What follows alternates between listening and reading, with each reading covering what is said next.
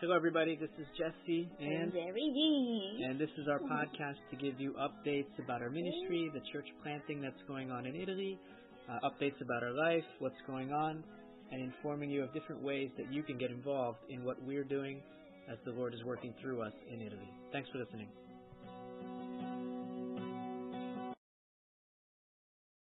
Why Italy is the big question for today. Why Italy? And uh, again, I don't want to talk only about Italy because we need the Word of God. We need nourishment here. Um, uh, but some statistics about Italy that you probably don't realize would be first of all, uh, Italy is made up of 60 million people, 60 million, and 95% of those people are Catholic, Roman Catholics. 95% are Roman Catholic. That's probably no surprise. We, we imagine that. Pope, Vatican, Italy, okay. But what you may not know is in 5% of those 60 million people don't even practice Roman Catholicism. They're not like Italian or American Catholics. So they don't practice. What does it mean that they don't practice Roman Catholicism? That means, why would I go to church? Nobody died and no one's getting married. Is there a reason I should go to church on Sunday? No.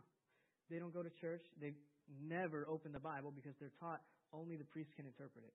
It's dangerous actually to open the Bible so they don't open it. It was actually illegal in some parts of Italy at certain times to even open the Bible, up until maybe 60 years ago. Uh, so they're not practicing. They don't agree with most of what the Catholic Church says and teaches. Uh, they're not interested really, unless something really drastic is going on. The average Italian that you meet in Italy, you ask him, "Are you a Christian?" Oh, I'm a Catholic. Just like I'm an Italian, just like I eat pizza, pasta, and do you go to church? You ask him, he'll say, "Why? Why would I do that?" There's no need. They're not practicing.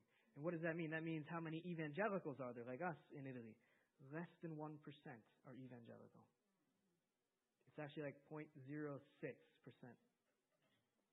And I don't know what kind of Coke you guys drink, Coca Cola, you know, but they make one called Zero, right? Which is like less than 1% sugar or something. Still a little bit, but it's less than 1, so they can call it zero. Italy is less than 1% evangelical like us, so they can call it, I can call it zero. 0%.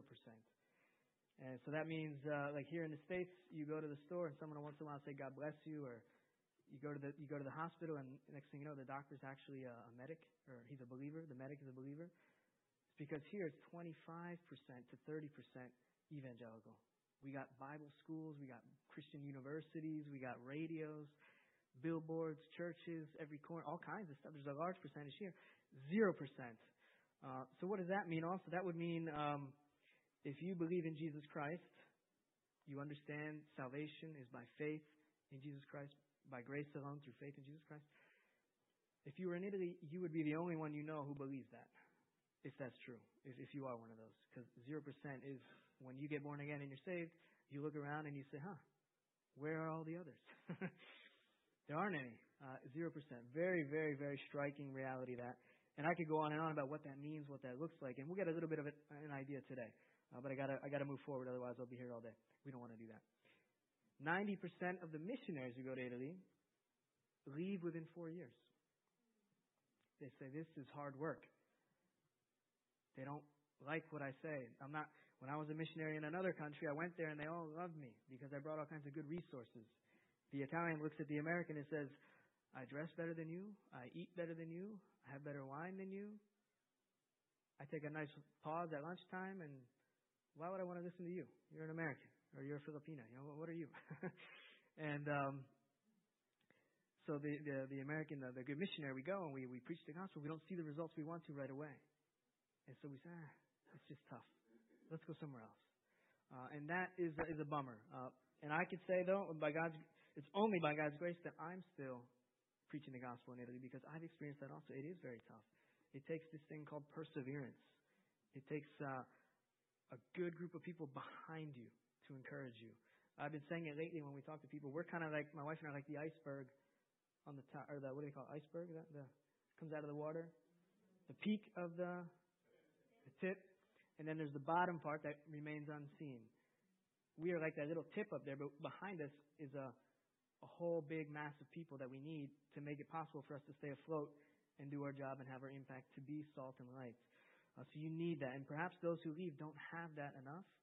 Uh, for whatever reason, though, 90% of the missionaries leave Italy within four years. And they say that more missionaries leave Italy than any other place in the world. uh, unfortunately. So those are a bunch of statistics, and I know statistics are just you know facts and numbers and stuff, but an idea of a little more what that means, you know, some illustrations perhaps. Um, I know a guy, uh, our old neighbor Fulvio was his name, and this guy was a talker. He liked to talk all the time. I evangelized him like every day, and I was always straight away with him because he likes to talk, so I talk also. Uh, but he never converted. He, you know, denies the reality of God, doesn't want to believe anything. Uh, but anyway, this guy had a good illustration for me one time. He says, "You know how we are as Italians, Jesse?" He said, uh, "We uh, we hate the church. We hate the Catholic Church. We hate them all. You know, we don't we don't practice, but we're so weird that we'll go and wait in line for an entire day just to see the Pope. Like we hate it all. We don't believe, we don't practice, but for some reason we'll go and wait in line and just to see the Pope, just to like touch him. and I thought that's really ironic. But that reminds us of these things we see in the Bible about being a slave to sin, held captive by Satan to do his will. In Italy, you get a better understanding of what these things we read in the Bible are to be a slave. They hate it, they don't want it, but they can't help but follow the Mass and still go and see uh, the Pope even though they don't care. It's, it's, it's what's called slavery. Uh, they're, they're just bound to something.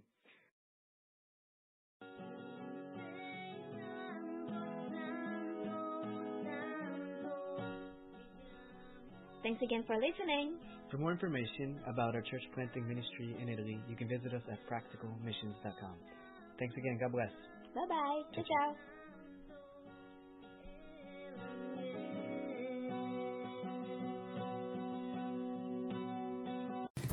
If you like the podcast, we encourage you now to come on over and join us on the inside. If you love Jesus Christ, you love this podcast, you love the Italian people, you love the Church of Jesus Christ, it's the perfect place for you to meet other people and uh, see and understand more about the Italian culture and what is going on with Practical Missions Cohort in the Italian context.